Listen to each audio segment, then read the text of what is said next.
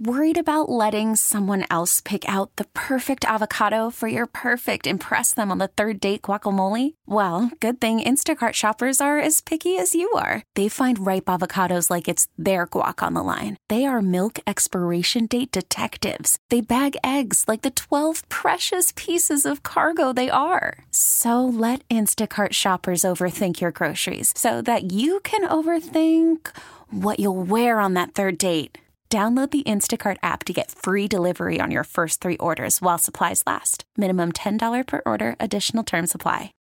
Baseball is in full swing. NBA playoffs are heating up, and your NFL team is gearing up for training camp. Listen to the latest on the teams you love here on the Audacy app. The biggest sports radio stations in the country, providing unrivaled local coverage of their teams, all in one place. Exclusive interviews with players, coaches, and team executives, streaming live and always available on demand. Stay in the know with your favorite teams right here on the Audacy app. Local people, local stories. This is the All Local from 1010 Wins. I'm Susan Richard, and here are today's top local stories. Today is Election Day with all 51 city council seats up for grabs. In some districts, little to no competition, but in a few others, some very closely watched races. One race getting a lot of attention Southern Brooklyn, where Democrat Justin Brannan and Republican Ari Kagan, both incumbents, are now fighting for the same seat because maps have been redrawn and it's been a really nasty race. But how much interest is there in voting citywide? The early voting turnout very low.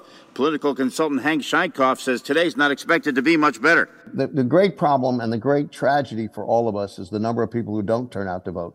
And the numbers are so outrageously low in city elections that this is a this ought to be a moment where we say to ourselves, you know, get out and vote because uh, it is the way the system functions. In Jersey, all 120 seats in the state legislature are up for grabs. Republicans haven't controlled it for almost 20 years.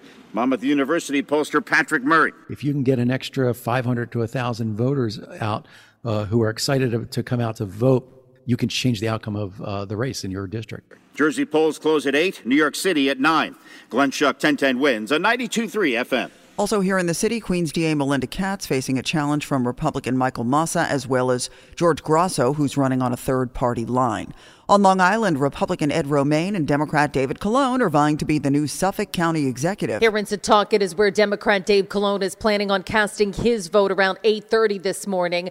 Calone is a newcomer to running for office. The former prosecutor and business leader is running for Suffolk County executive against Republican Ed Romaine. Romaine has been the town of Brookhaven supervisor for more than a decade. Romaine, I'm being told, will vote in Moriches at 9:30 this morning. Both candidates are hoping people will come out to vote this election day if they did not already cast their vote during early voting. Some other key races here on the island include town supervisor races in North Hempstead, Hempstead, Oyster Bay, Brookhaven, and Riverhead, and for the mayor of Glen Cove. Sophia Hall, 1010 wins on 92.3 FM on Long Island. If you were expecting drama in the courtroom when Donald Trump took the stand at his civil fraud trial in lower Manhattan, chances are you were not disappointed. He lashed out at both the judge and the state attorney general, with Judge Arthur Engoron at one point telling the former president, This is not a political rally. Donald Trump tried every which way to not answer the question about the statements of his net worth found in documents when applying for loans. When pressed, he got testy, and it spilled out into the hallway where he said, This is a case that should have never been brought, and it's a case that now should be dismissed. It got to the point where the judge threatened to boot him and make the negative inferences he can in a civil trial. Attorney General Letitia James sat front and center. He rambled, he hurled insults. Um, but we expected that. She says the evidence is clear that Trump persistently engaged in fraud. Juliet Papa, 1010 wins on 92.3 FM. Well, the judge has already ruled that Trump and his company committed fraud by inflating his financial statements. The trial is to determine the penalty and whether the former president will be allowed to conduct business in New York State. New York City recently lifted the cap on the number of licenses issued to electric for hire vehicles. Well, the Taxi Workers Alliance is now suing to put the cap back on. The Alliance's executive director, Bhairavi Desai, says they're not opposed to EVs, but the oversaturation of the market. At a time when there are not enough trips, so every single driver is actually going to be earning less money. The Taxi and Limousine Commission sees it differently. Commissioner David Do said resuming the issuance of licenses benefits the environment and drivers stuck in predatory leasing arrangements. 90% of drivers that are applying for these licenses are individual drivers with TLC licenses that have worked in this industry for a long time. The Adams administration lifted the five year old cap last month as part of an effort to replace the city's entire rideshare fleet with zero emissions or wheelchair accessible vehicles by 2030. Marla Diamond, 1010 wins on 92.3 FM. A five year old, the victim of a stabbing yesterday in Newark. Officers responding to a 911 call at 20 Murray Street found the boy who was rushed to University Hospital where he's listed in stable condition. No word yet what happened. The child's mother is now being questioned. 1010 Win Sports looks like the Mets finally have their new manager, and they didn't have to go far to find him. Yeah, Susan Carlos Mendoza spent the last four years as bench coach for the Yankees, is by all accounts the replacement for Buck Showalter.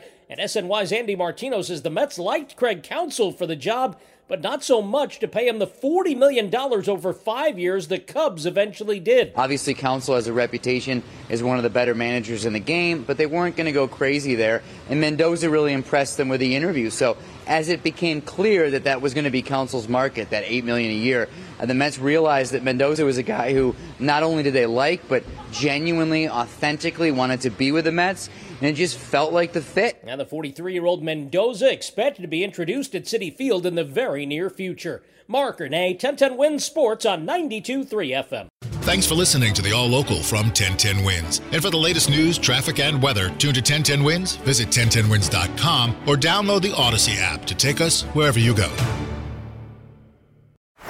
Baseball is in full swing. NBA playoffs are heating up, and your NFL team is gearing up for training camp. Listen to the latest on the teams you love here on the Audacy app. The biggest sports radio stations in the country, providing unrivaled local coverage of their teams, all in one place. Exclusive interviews with players, coaches, and team executives, streaming live and always available on demand. Stay in the know with your favorite teams right here on the Audacy app.